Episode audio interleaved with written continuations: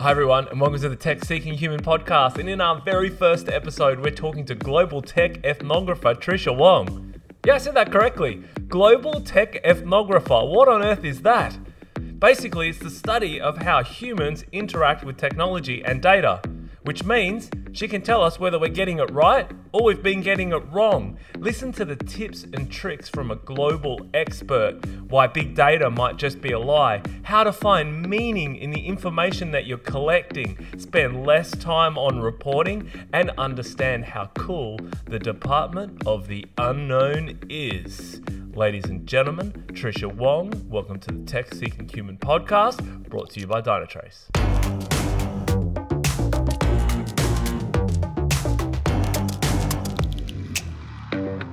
Tricia, welcome to the podcast. Thanks. How does a data ethnographer, if that's what you call your profession, well, I want to go into that, but I see boxes in the background and they're color coded.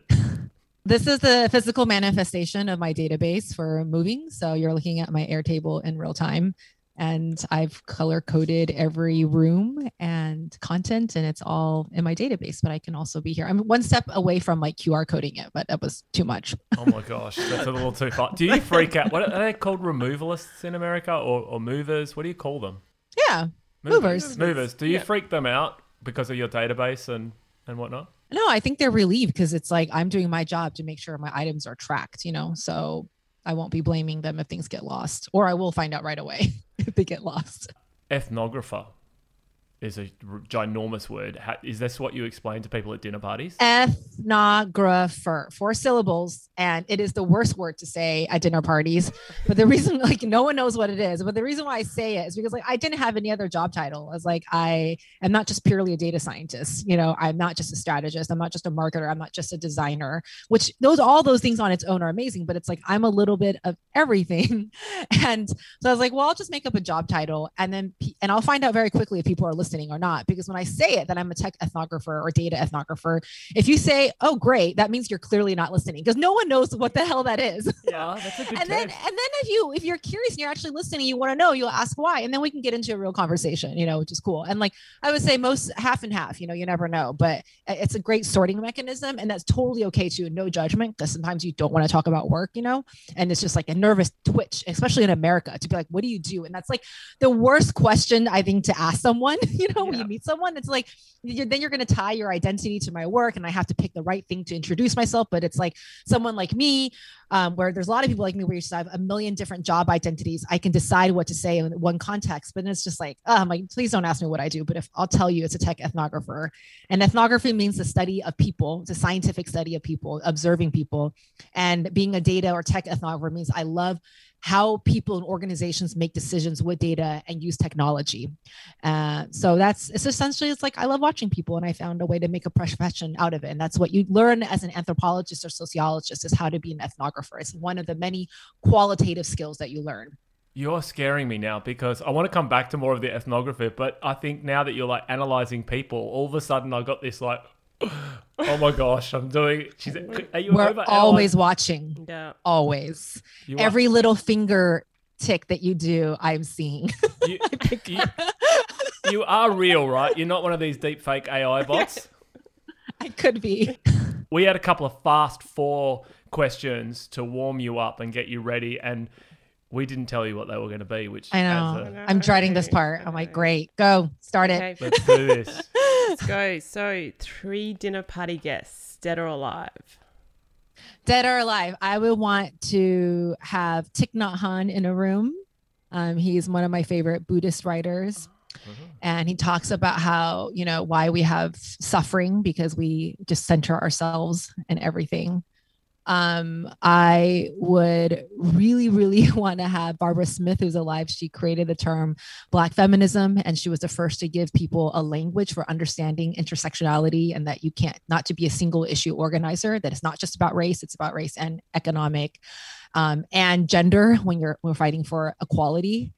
And I think um, the third person I would invite to dinner would be Septima Clark, who was the invisible person um, behind the civil rights organizing um, that Martin Luther King did. She set up um, literacy programs and like actually taught people how to read so that they could vote and so many people celebrate someone like Martin Luther King, which he's amazing. But there's um, civil rights movement was built on the amazing organizing work of many women, in particular Black women. Wow, that's absolutely fascinating. I Very love those impressive guests. list. Yes. And so, biggest inspiration then? Um, I think you know this is like I, I'm thinking of Oprah Winfrey because I literally just watched her interview with Meghan Markle. I don't know if anyone else has seen that, but Oprah Winfrey's life story is incredible. She went from being someone who was sexually abused and you know being like closed, like in a time where no one would hire um, black women. She just kept pushing um, open doors, and she is someone who brings everyone together. Um, is very inclusive and I think she's also an amazing interviewer because I think um, interviewing like what you all are doing it requires a lot of skills and that you have to know the person you have to ask questions but also not center yourself but keep it going like i think she's incredible at pulling out the human stories and people Yeah. so i'm going to say her because that's all that's i literally just watched a Meghan Markle inter- interview Oh, I haven't watched it yet. I haven't. Yeah, I know. really I'm wanna a, watch it. I I know another shock. We we- it has been all over the news here, but I I don't know. I just haven't had the. I don't know. I haven't. I'm sorry. I, I know this I know. is. A shock. I- released. i'm not into that all that history but i was like i'm into history where if you're telling me somebody controls all the land in england and no one owns things and you have like that much money and resources like i'm interested in institutions and how they built up all that Yes. power the firm so that's And cool Really, And we the- should be watching it because Yeah, they're we're still part a of the sovereign. Yeah, we are part of it. And the, I mean, the the royal family or whatever that TV show that was on Netflix, that was like the number oh, one Oh, The show, Crown. The Crown. Yeah. And I was Really good. addicted to it. Like, oh if you've watched loved that you have to watch a Meghan Markle interview I then. know. All right. Next one is what is your advice to your 16 year old self? It's a bit intense. Oh, this Oh. is a really good one. Um, my advice to my 16 year old self is I think would have been I just wish someone had told me that you really should invest in meditating. Like it's so not cool, but it is. Like if I had learned the skills of meditating and like truly harnessing your energy and and not just meditating like sitting there meditating, but like really understanding why and how that's connected to your energy and learning how to like um self-regulate better and not freak out yeah. i think i would have been better in life like just in personal relationships everything like just learning I think how to value that much earlier on that's true. I think they do that a lot more. My kids are getting taught Aw, about self regulation really? and mindfulness, and we never had that. And I have my oh my, that's incredible Yeah. my kids use the Headspace app all the time. So they and I can they- what yeah, they really are active kids and they lay down and I can hear I go, Do you want me to put headspace on for you? And they're like, Yeah, yes, please, Dad. And I'll put it on and I can hear them Aw. breathing. And so That's good. yeah. how old are your kids Uh eight and ten. claire Eight and six. Okay oh Yeah. very similar that's Yeah. incredible you you all are amazing parents Yeah, Um, yeah, I wish- this morning, Like- getting out maybe the door. the, It's maybe like- the fact that they need headspace is probably where the bad parenting comes from. But no. Oh, that's that's so. incredible. And since I can break the rule, I wish that someone explained compound interest to me at a Oh, very young age also. Oh, And I wish I made decisions about compound interest Yes. and just like all those things that are like not so sexy that you've put in the adult box. It's always like usually too like not too late, but like it would have been great if, Yeah. to know about compound interest that's right. and you know learning how to manage your breath and breathe from the earth. Yeah. Like would have been great tools. Um, a last one. Finish this sentence. AI will. AI will uh fold my clothes. Oh, Yeah. I like it. it. That's a That's a good one. creative one. Practical. The practical side comes out in the boxes and domestic. I like love it. it. Um, so switch gears now that we've got to know you a little bit, yeah. which I think is fantastic. Um, you talk a lot about big data. You talk about enterprises, the importance of human and insights coming into the analysis of data. You also have talked about what's wrong with the current approach. You, I think at one point in your TED talk, you said over 70% or 73% of big data projects are unprofitable. What's wrong with our approach? So the way we approach data inside the enterprise, we we approach it as if we're still a very small company because data science wasn't born inside enterprise. you know enterprises were actually some of the last companies to hire data scientists and what they did was they just thought literally if you could hire a data scientist plop them in the corner give them data tell them to collect some stuff they could churn out like revenue for the company. And more or less, that is what companies have done. I would say that in the first phase of big data, there was a really big obsession around tools. It was very much like, you know, can we, um, how big of a data lake can you get? How big, how's your warehouse? Thinking about security, which are all totally important things. We have to build these tools to be able to analyze and collect um, large amounts of data. Are you on prem, off prem? You know, how, how much of it is in the cloud? All very important questions, right? But that is that is very different from then the next phase that i've seen which is very much about just being able to say that like that's that's really just being data driven the second phase of big data is about looking for patterns in the data. So that's like data 2.0 and so the first you know first phase of data was data 1.0 just collecting the data like really obsession around the tools and the talent for that but we've been told this lie and that i think that's that's been perpetuated by you know thinkers of artificial um, like neural networks. Like uh, gregory hinton who created google brain is this professor who's incredible. But what he did was he said look if you just throw enough data at the machine the machine will be able to tell you the patterns. And that is the magic and that's why you like see you know all that um um, from Google Deep Brain, all that those weird things where you see like it see, shows recursive levels of dogs of dogs. Because if you train the machine just on data about dogs, all it can see when you give it new images are other dogs, right? Because the machine will see what you want it to see. And for some reason, we think that's enough. There is this lie inside organizations. If we have just enough data, or if we have unlimited amount, like the more data we have, the better decisions we will make because then we'll have enough patterns coming out of the data and we'll know what to do. And that all sounds very logical, but what I'm trying to help enterprises understand is that that's not how you make decisions with data because if you're in data 1.0 where you just collect data you're not understanding the patterns. But even if you're in data 2.0, you're actually looking for the patterns, your machine is looking for the patterns. That's also no, not because you're just doing data driven work. And data driven decision making is this obsession with companies. What I'm trying to move companies to is data 3.0, which is looking for meaning in the data. Because that's how you make decisions is you have to be able to say out of these patterns, I see that like there are 10 red spots. Well, why did these red spots occur? And the minute you they when you start asking why and why, you eventually, especially in a customer driven facing company where there's customers involved, you eventually have to say, well, maybe it's because this became red because people woke up early this time or this customer did da da da. You know, you start to find out why and then you can get into the meaning of the data of like, well, it's not just that like 10 red spots showed up here at this time, which is a pattern, is to say, what is the meaning? What is the why and that happened? And so that's what I want to move companies to. And I think that enterprises have to do this because the way I see enterprises working is like they're, they're hiring data scientist, throw them in the corner. They're like, go look for the patterns and then tell us what you find. When the real work is about communication in the data. When you're looking for meaning, you have to look for insights. And that's a whole different way of working. That means you don't just hire data scientists. Actually, the ratio of data scientists to what I call data translators or product managers or thick data people to data, um, you know, to, to just researchers, qualitative people, it should be way less. And we have way too many data scientists, not enough data translators um, not enough qualitative work happening, which is you need to find out the meaning. That quantitative data is not enough.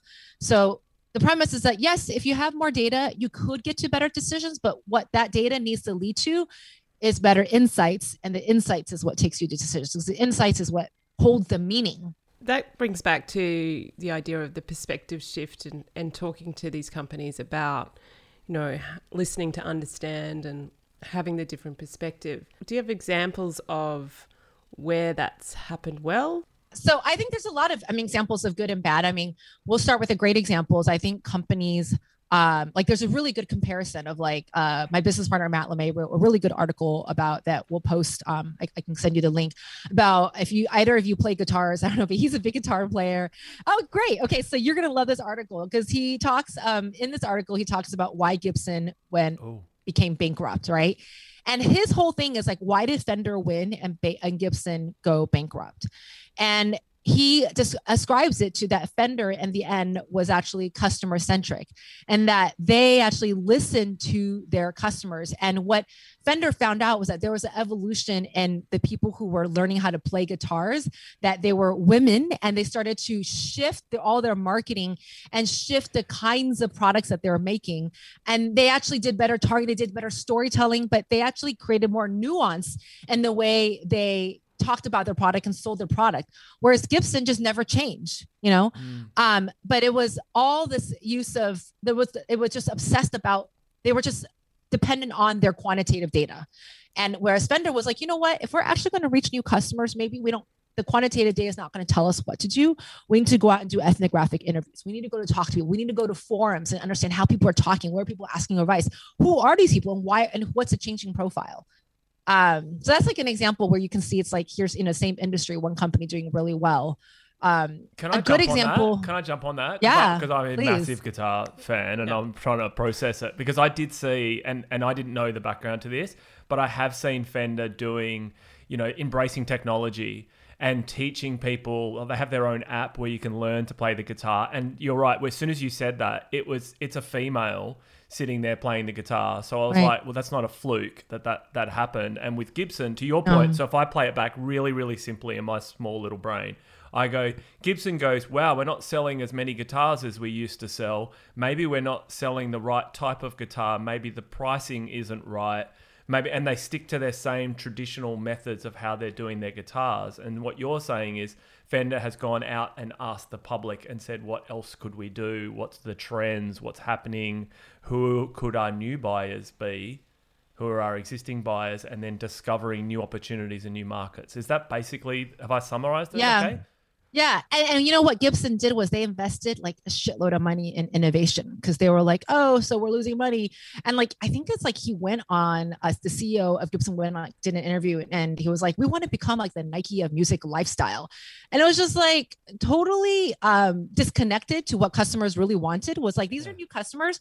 They don't want to become the Nike of music lives. They just want to learn how to play the guitar. So just guide them through. Like, these are new guitar players. These are not like rock stars or want to be rock stars. Uh, so I think that's why, like, yeah, you're you actually now. I love that you noticed a difference. Yeah, you know. Yeah, they're they're big on their new technology. I, have seen it. It's great. I mean, Gibson do make good guitars. Just as a completely side note, so if they have gone bankrupt and I can pick up cheap guitars, please do let me know where to get one from the US. Send one out because um they do have a good sound. But anyway, they've completely missed the mark when it comes yeah. to their audience and their opportunity too. Totally. And like you can tell in the quote from the CEOs that his conception of the of the customer is like this purist, right? That's what Matt talks about. It's like this purist guitar player who wants to become a rock star. Um, and that was not their, like, it totally failed to understand their customers. And if someone just said, hey, why don't you go do some research on our customers or potential customers? What's changed in the guitar landscape? What's changed in expectations around music and how people learn about instruments?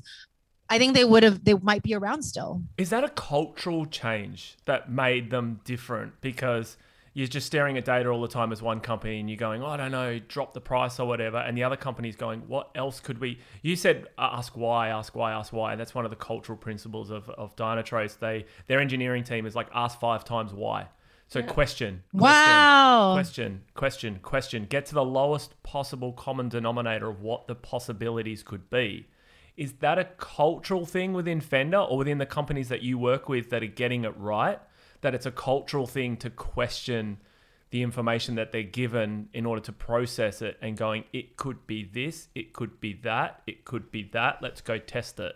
Let's go ask. I I absolutely agree that it's cultural that the leadership has to first exemplify it, right? But also to make culture real, it has to be in practice and that's why you have to have companies like like that's what you said where it's like you could just name like we ha- ask why five times. Like i mm-hmm. love that. It's like everyone knows that is the thing you must do. And that's it's like tactical changes are the practices of what ma- uh, that make culture real. So it's not just something that lives abstractly you know? Yep. um, and this is like what we do at our company Sudden Compass is like we go in and we teach organizations like yes like culturally you want to you know, be close to your customers, but we're going to make it real for you and by changing your actual practices of how you work together and how you communicate together. And I think that's the nature of the beast of working with data inside an enterprise is that you can't afford to work alone because data scientists often come from agencies or single players. They come from academic academia where they're used to working alone with their data set when you're in an enterprise, not a small company, when you're in an enterprise,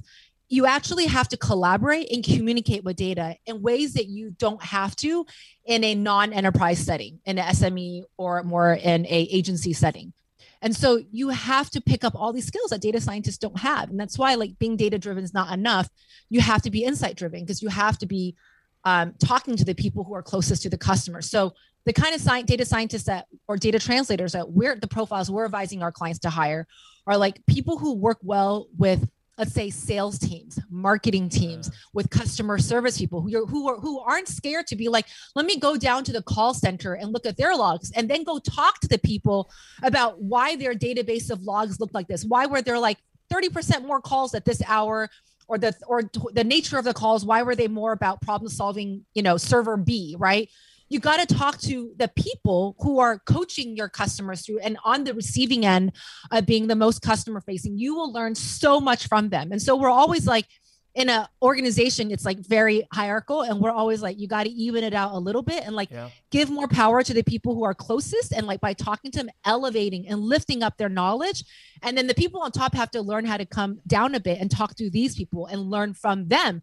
who are most customer facing who are not being paid the most because these yeah. people are paid the most yeah and let them let them do it because it's the people often that are analyzing the data that are have a voice and have an opinion, but I've seen it in organizations where they get squashed because they're like, I just need an answer for the board. I don't have time for you to give me the possibilities. I need you just to give me what your best assumption is. But it's these people that are sort of, it's a different, if it's different mindset, it's a different cultural thing where it's like, well, it could be that. Go take your time to figure out what it possibly could be. Are you seeing that? Because it's like in my head, I go like marketing operations people, amazing in Excel, amazing data people, very interesting when you open them up, but they're potentially introverted and they're not given a voice. Let them have a voice, let them have an opinion because they're closest to the data, but also that you're saying get close not just to the data, but get close to the customer and get close to the outcome, right? Yeah. And like get close to the people who are close to the customer because they get close to the most customer facing people in your org. A lot of organizations are looking for quick fixes. They want like like you said a quick answer. And what we find is that all of these data like for some reason we have more dashboards but we have we don't have less powerpoints.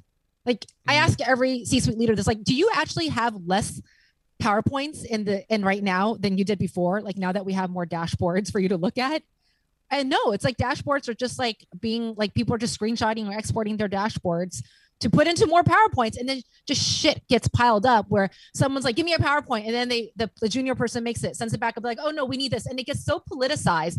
And then everyone is like so obsessed with making powerpoints as opposed to like actually learning how to communicate with data about people. And this is why like at Sudden Compass, we have a new, we have a practice, we have a tool, and we we open source most of our tools eventually after we, you know, use it with our clients.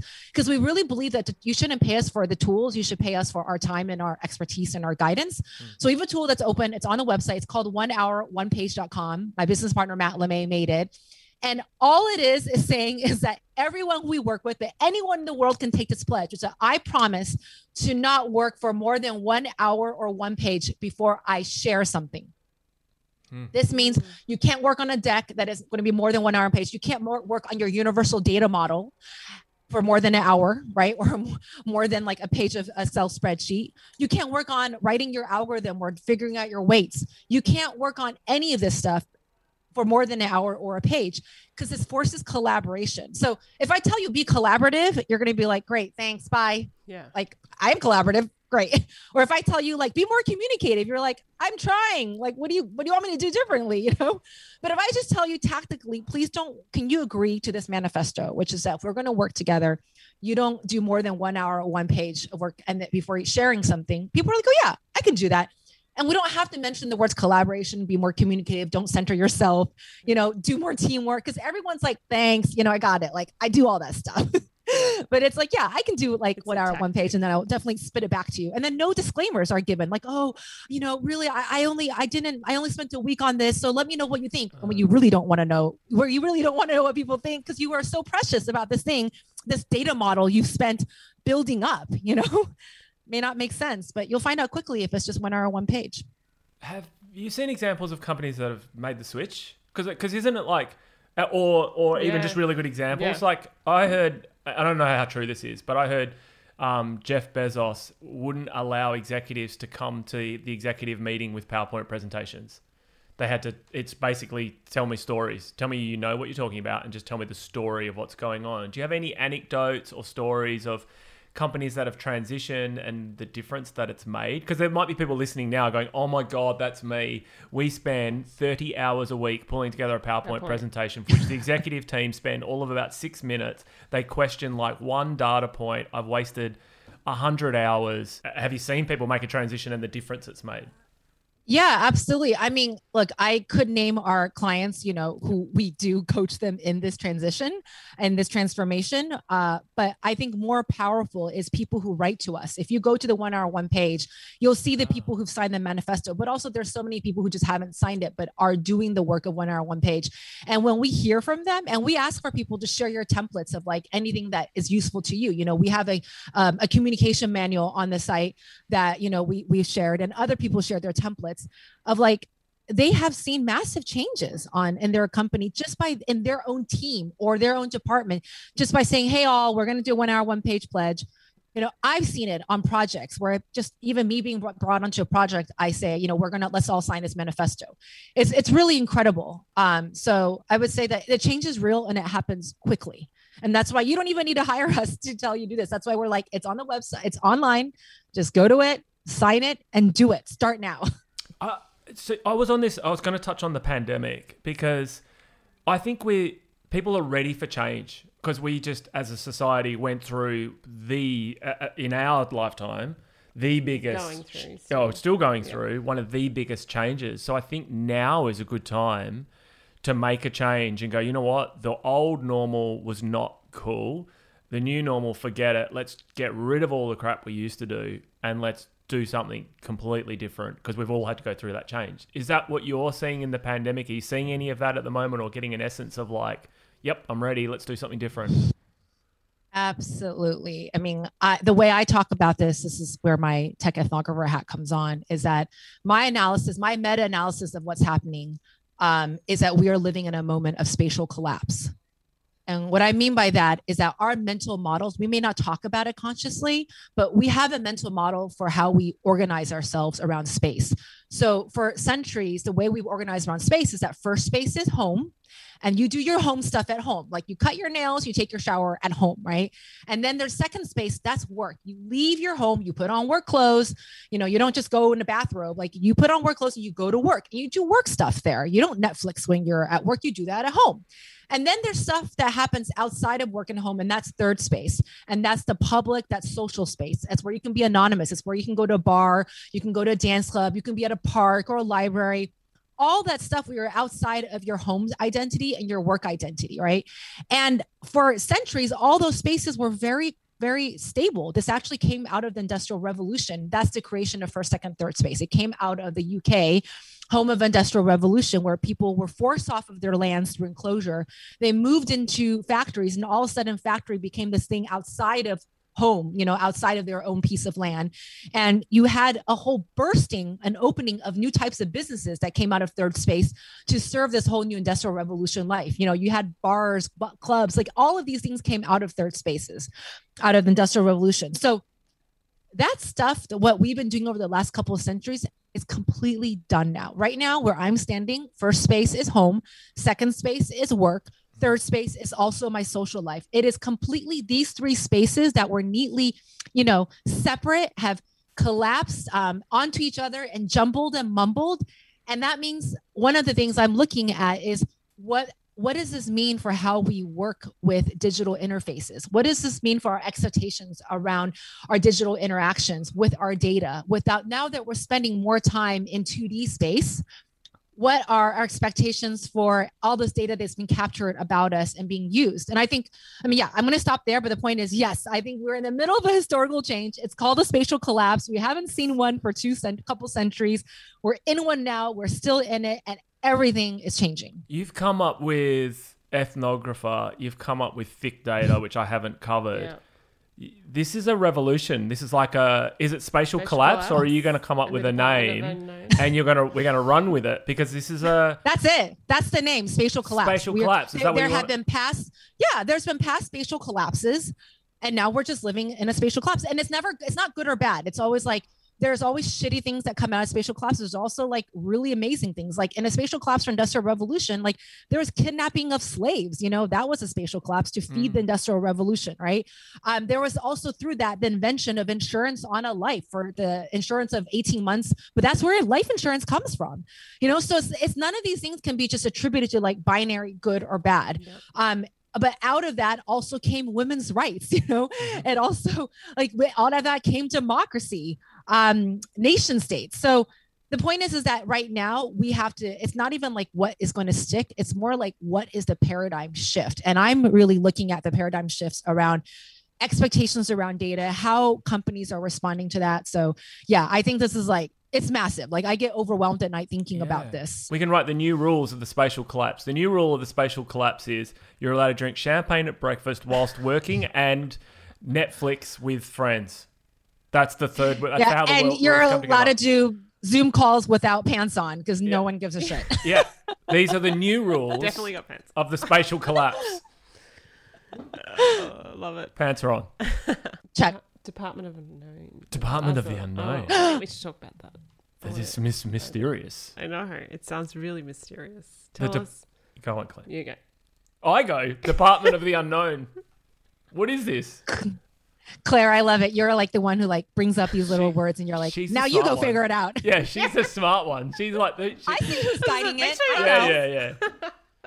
I see I'm- who's in control Yeah, I'm just a talking head. yeah. She's probing me, going like, "Talk about this now." Yeah. Um, you've got the easiest job, Claire, the funnest one. um, no, I this so the Department of the Unknown is a talk that I gave about how I think every company needs to have a Department of the Unknown, and I don't literally mean like have a P&L and you know in your organization literally have a Department unknown, but you should know who is accountable for telling you the unknown, what you don't know, and the reason why this is important is because in, a, in an enterprise, in particular in enterprises, but I would think in like SMEs also, you know, is that like everything you do inside a company is built up to help you see the world from your perspective so that you can persevere and so that you can succeed. It is to serve either your shareholders, it is to serve your employees. You're here to serve your existing customers like but it's from your perspective of what you think is best. And you're so busy running the company and keeping it going that it is it becomes harder and harder to actually find out what you don't know. And what you don't know could disrupt you. It could be your next 10 years of growth or it could be your death.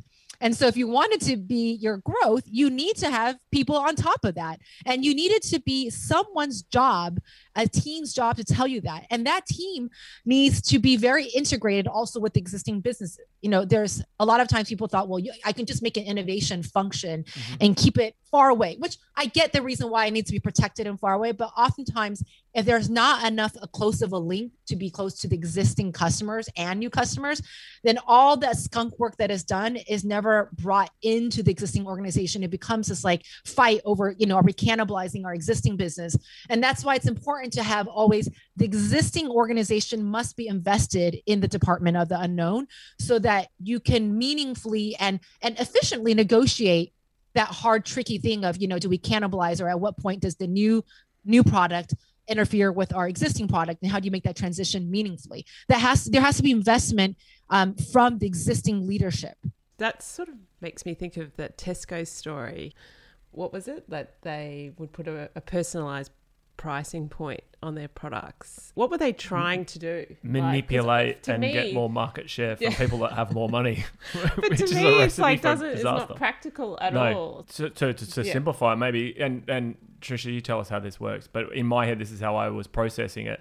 I have a little bit more money they profile me as more money, therefore I get charged more for bananas than someone who doesn't have as much money, which doesn't Yeah. seem fair. And eventually, if people find out about it, they're going to get angry about it. Is Yeah. Is that an example of like how to analyze data and not put common sense on top of it? Yeah, it's an example of when a bunch of data scientists were in a room and they said, We have an idea because we've been tasked with increasing the ROI of Tesco, which makes sense, right? It was their job. And they came up with an idea that I think totally makes sense in their own world, Yeah. which is that if we we have so much data now for a loyalty card, if we just make sure that we can untie, you know, we can actually offer personalized pricing because we have enough demographic information about each customer. So we can offer personalized pricing because customers are are accustomed to it with Uber, with Lyft, you know, with Amazon. That pricing changes every day, but they're like, we'll just personalize it and make it feel personal because that's what you can do. It's but just because you can do it doesn't mean you should. And they just never bothered asking. How would customers feel about this? And it's not like they didn't have the ethnographers and the market researchers, um, you know, there, or even just talk to the salespeople or cashiers. It's just that the data scientists were siloed off in another office in another floor, and the leadership thought if we we have enough data, we'll we're going to make better decisions now. They never questioned to think how do we communicate about this internally and with others? How do we make sure that we collaborate in a way where we are taking advantage of our, the trust um, and not ruining the trust? You know. Because data, I say always is the currency for trust right now. When we talk about trust, it's like so abstract, but it's like we've gotten to the point where what you do with customers' data is the is you're you're setting the standards for trust. And so that is a currency. If you screw up on trust you just completely went into debt. If you're with your data if you screw up on data you screw up on trust. Yeah. and and that's one of the things that's come out of the spatial collapse is that because we're spending our time like this more more time in 2d space i think people have developed much greater awareness for what is personal data what is theirs and what companies are doing with their personal data. That maybe this this thing we've been promised which is that freemium have, has been an okay business model like facebook like robinhood. Maybe it's not so free. Maybe um, it's Mm. going to be used against us. And that's why i think the robinhood gme um, situation it was so so so such a such set such a precedence because you know here's this like free investing platform but what they're really doing is selling your data to you know hedge funds so that they and it's like well doesn't how, how do we talk about that in terms of unequal you know with information arbitrage? And so i think everyone is just becoming more aware of what is personal data and we're we're having more discussions and more nuance about it. So what companies could do with people before is changing people's expectations are changing some are becoming more suspicious and some are just downright like get me out of here and that's the Yeah. danger you know if people won't even like people just don't trust your app to use it or trust your platform Yeah, so one of the things you're saying, if I summarize, and then I want to touch on one thing about this this data point that you just made, get close to the customer and ask the questions, and and and of people who aren't your customers yet to really understand what's going on. If I could really summarize it and go, data is one thing, and you need it, but you've got to go and ask questions of people, get their stories, understand why. Is that basically pretty I, simple? I would say that I would say big data is one thing, quantitative data, numbers that sh- data that shows up in a database. Because, but in order to make numbers show up in a spreadsheet or in database, I don't care how big your database is, it's the same thing. It's just a fancy spreadsheet. You have to normalize, you have to standardize, and you have to cluster. You have to do all those things to clean the data to show up in a spreadsheet or a large warehouse so that you can use it in that lake, right? That's quantitative data. There's a whole other set of data that I call thick data, which is just qualitative data. It's data that comes in the form of stories. It's it's tears, it's smiles, it's those things that don't fit in a spreadsheet. That's just as much, that's data too. That is also data. It's just when we say data, most people automatically think only quantitative data. And I'm saying it is quantitative, it is big data, it is qualitative, it is thick data. It is that ethnographic material, the stories that you would gather. Inside most organizations, they only want the big data and they devalue the qualitative, the thick data. Worse off, they don't even integrate it. So that's what we're telling companies that they have to do is you have to value both and then you have to integrate it. And that means new skills around research, around collaboration, and around communication. And and to summarize also the other point you're saying is that they they had a good business question, Tesco. Most companies know the business question that keeps them up at night, which is like, how do we get more customers? How do we make more money? Yeah. More or less, like every business question comes down to that. Their fault was they didn't do what um, a, a, tool that we also created that is now open source. It's on the Google Design site. Um, it's free; anyone can download it. But it's turning your business question into a human question, so that you don't abandon the business question because you do need to make money. But the human question is just as important. So if the mm-hmm. business question was like, "How do we make more? How do we make more money um, off of loyalty cards?" You know, that's a business question a human question could it be could have been like how do what are people's relationships with grocery stores mm. How do people think about loyalty cards to begin with how do people shop? How do people choose who to trust? Those are all human questions right? And we're saying those two things need to be imbalanced and identified so and articulated so that you can negotiate them together as a data as an integrated data team so you can come up with the best insight and a set of recommendations for business decision makers to take. None of that happened at tesco.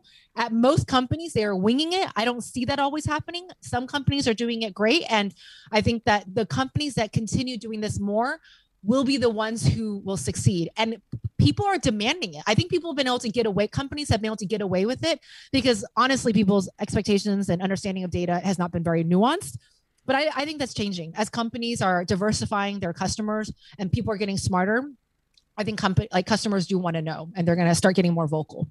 So these AIs, the the evolution of AI, artificial intelligence, is coming for that quantitative data, which is giving the humans more time to spend on the thick data. Is that a good assumption of what what is happening or, or the opportunity that could present to us as a result of an AI? I think that the best thing about AI is that it is using machine intelligence. But the way to get the most out of that machine intelligence is to complement it with human intelligence. And so a lot of the companies that I'm looking at, for example, are really looking into saying we want to work with less data. There's a whole area of work that I think in the spatial collapse where companies are, are having much more honest conversations about like, well, how much data do you really need? So like, for example, um, you know, Janet Eggers from Neuralogix talks about how, you know, she offers predictive analysis. She does like matchmaking and, and capabilities inside companies. They have some of the most advanced algorithmic work. But what she says to her clients is, we won't build you a data model until we talk to your humans.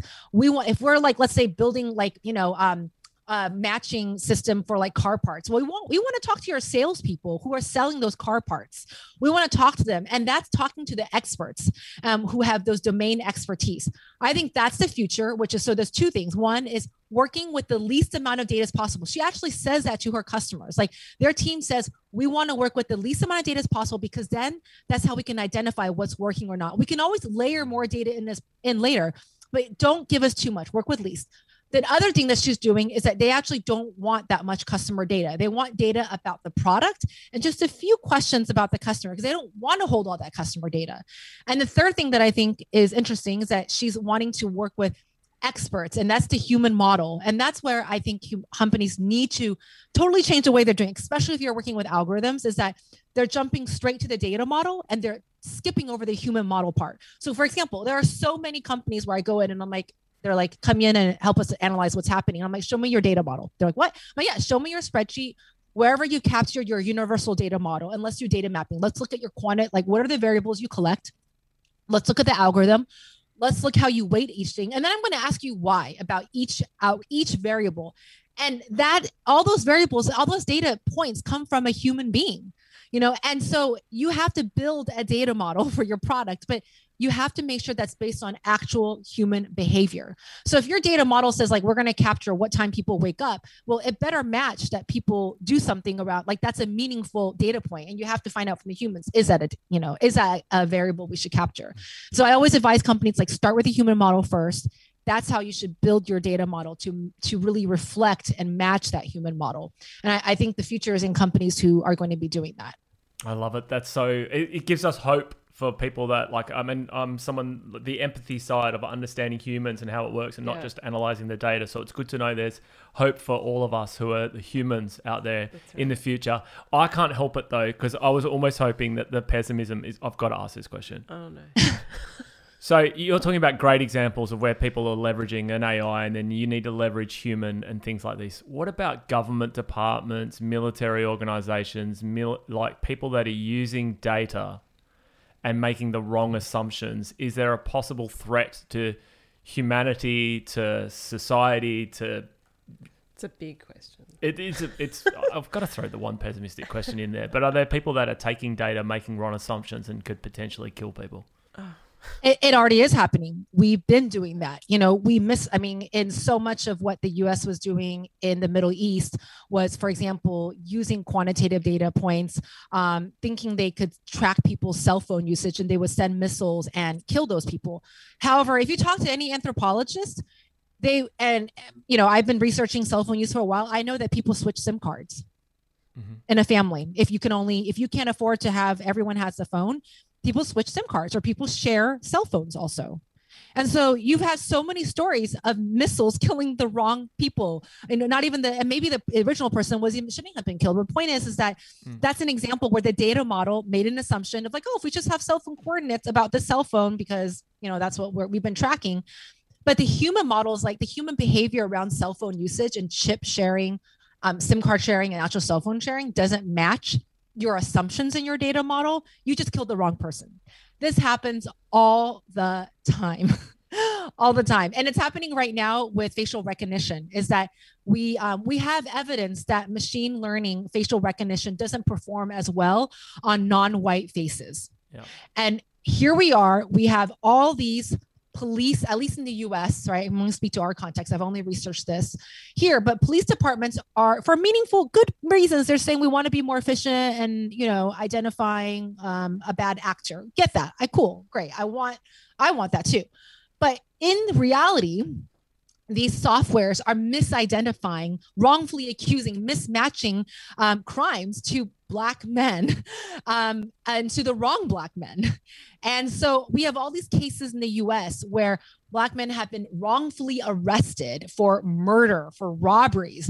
Um, you have because of either because of facial recognition or um, because of geolocation data that wasn't attributed correctly.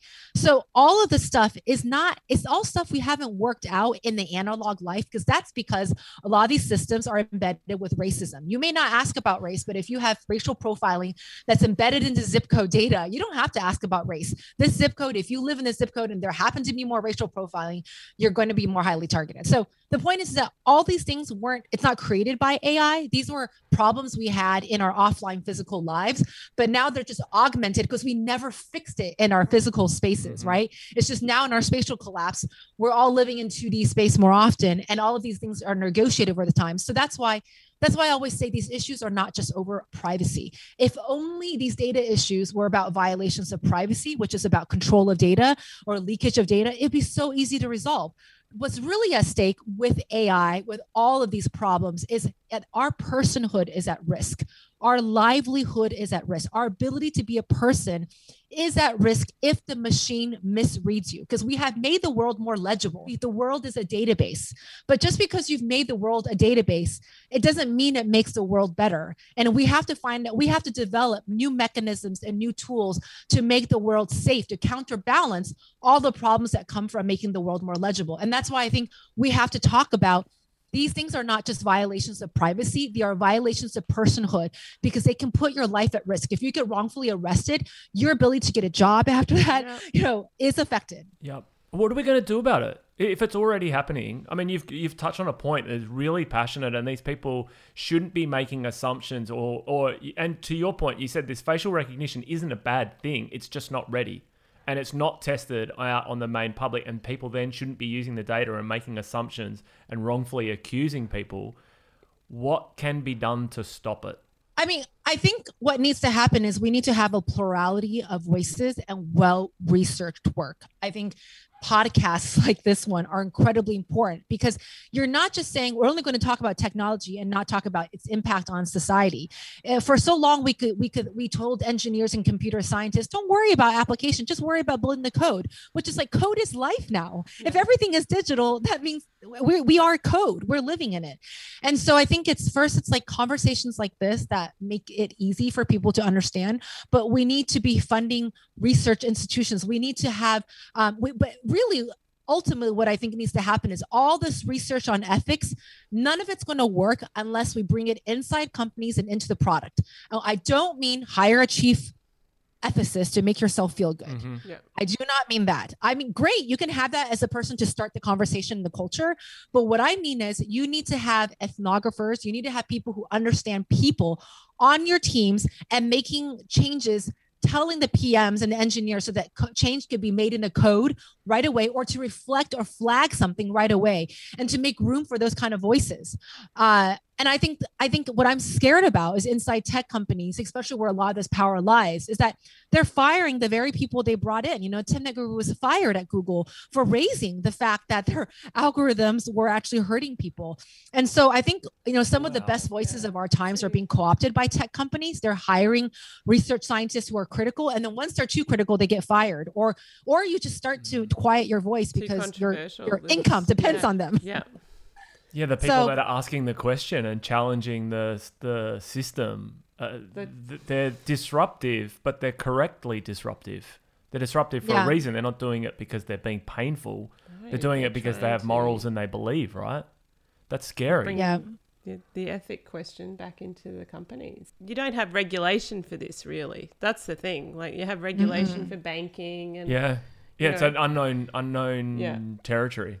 Tricia, I've been blown away by this conversation and, and I hope our audience is as well. What are you working on? What can we look forward to that you've got? And can you share it? Yeah, I'm happy to talk about what I'm working on in terms of blockchain and cryptocurrency research. Is that I, first of all, I'm very passionate about cryptocurrency because I think it's a form of wealth accumulation. Um, and it's the largest forms of wealth explosion that has happened, I would say, since the um, since uh, social media, where tech companies capture people's data. That was a wealth explosion around advertising. A bunch of people became rich. And then with industrial revolution, with slavery, all that stuff, a bunch of people also became rich. And so you have all these area eras where it's like explosions of wealth. And it's always usually been very concentrated, right? It's only certain people, usually men, usually white men, who were able to benefit from it. And I think for the first time, blockchain, cryptocurrency, this there's a new form of wealth explosion that isn't as concentrated and isn't as exploitive also that there's an opportunity where it's like anyone could potentially invest in it. However i really care about crypto literacy which is that if half of the world is financially excluded that means we can't onboard people onto crypto and they're missing out. And so i'm really excited about blockchain design about how do you make blockchain more accessible um, um, cryptocurrency more accessible.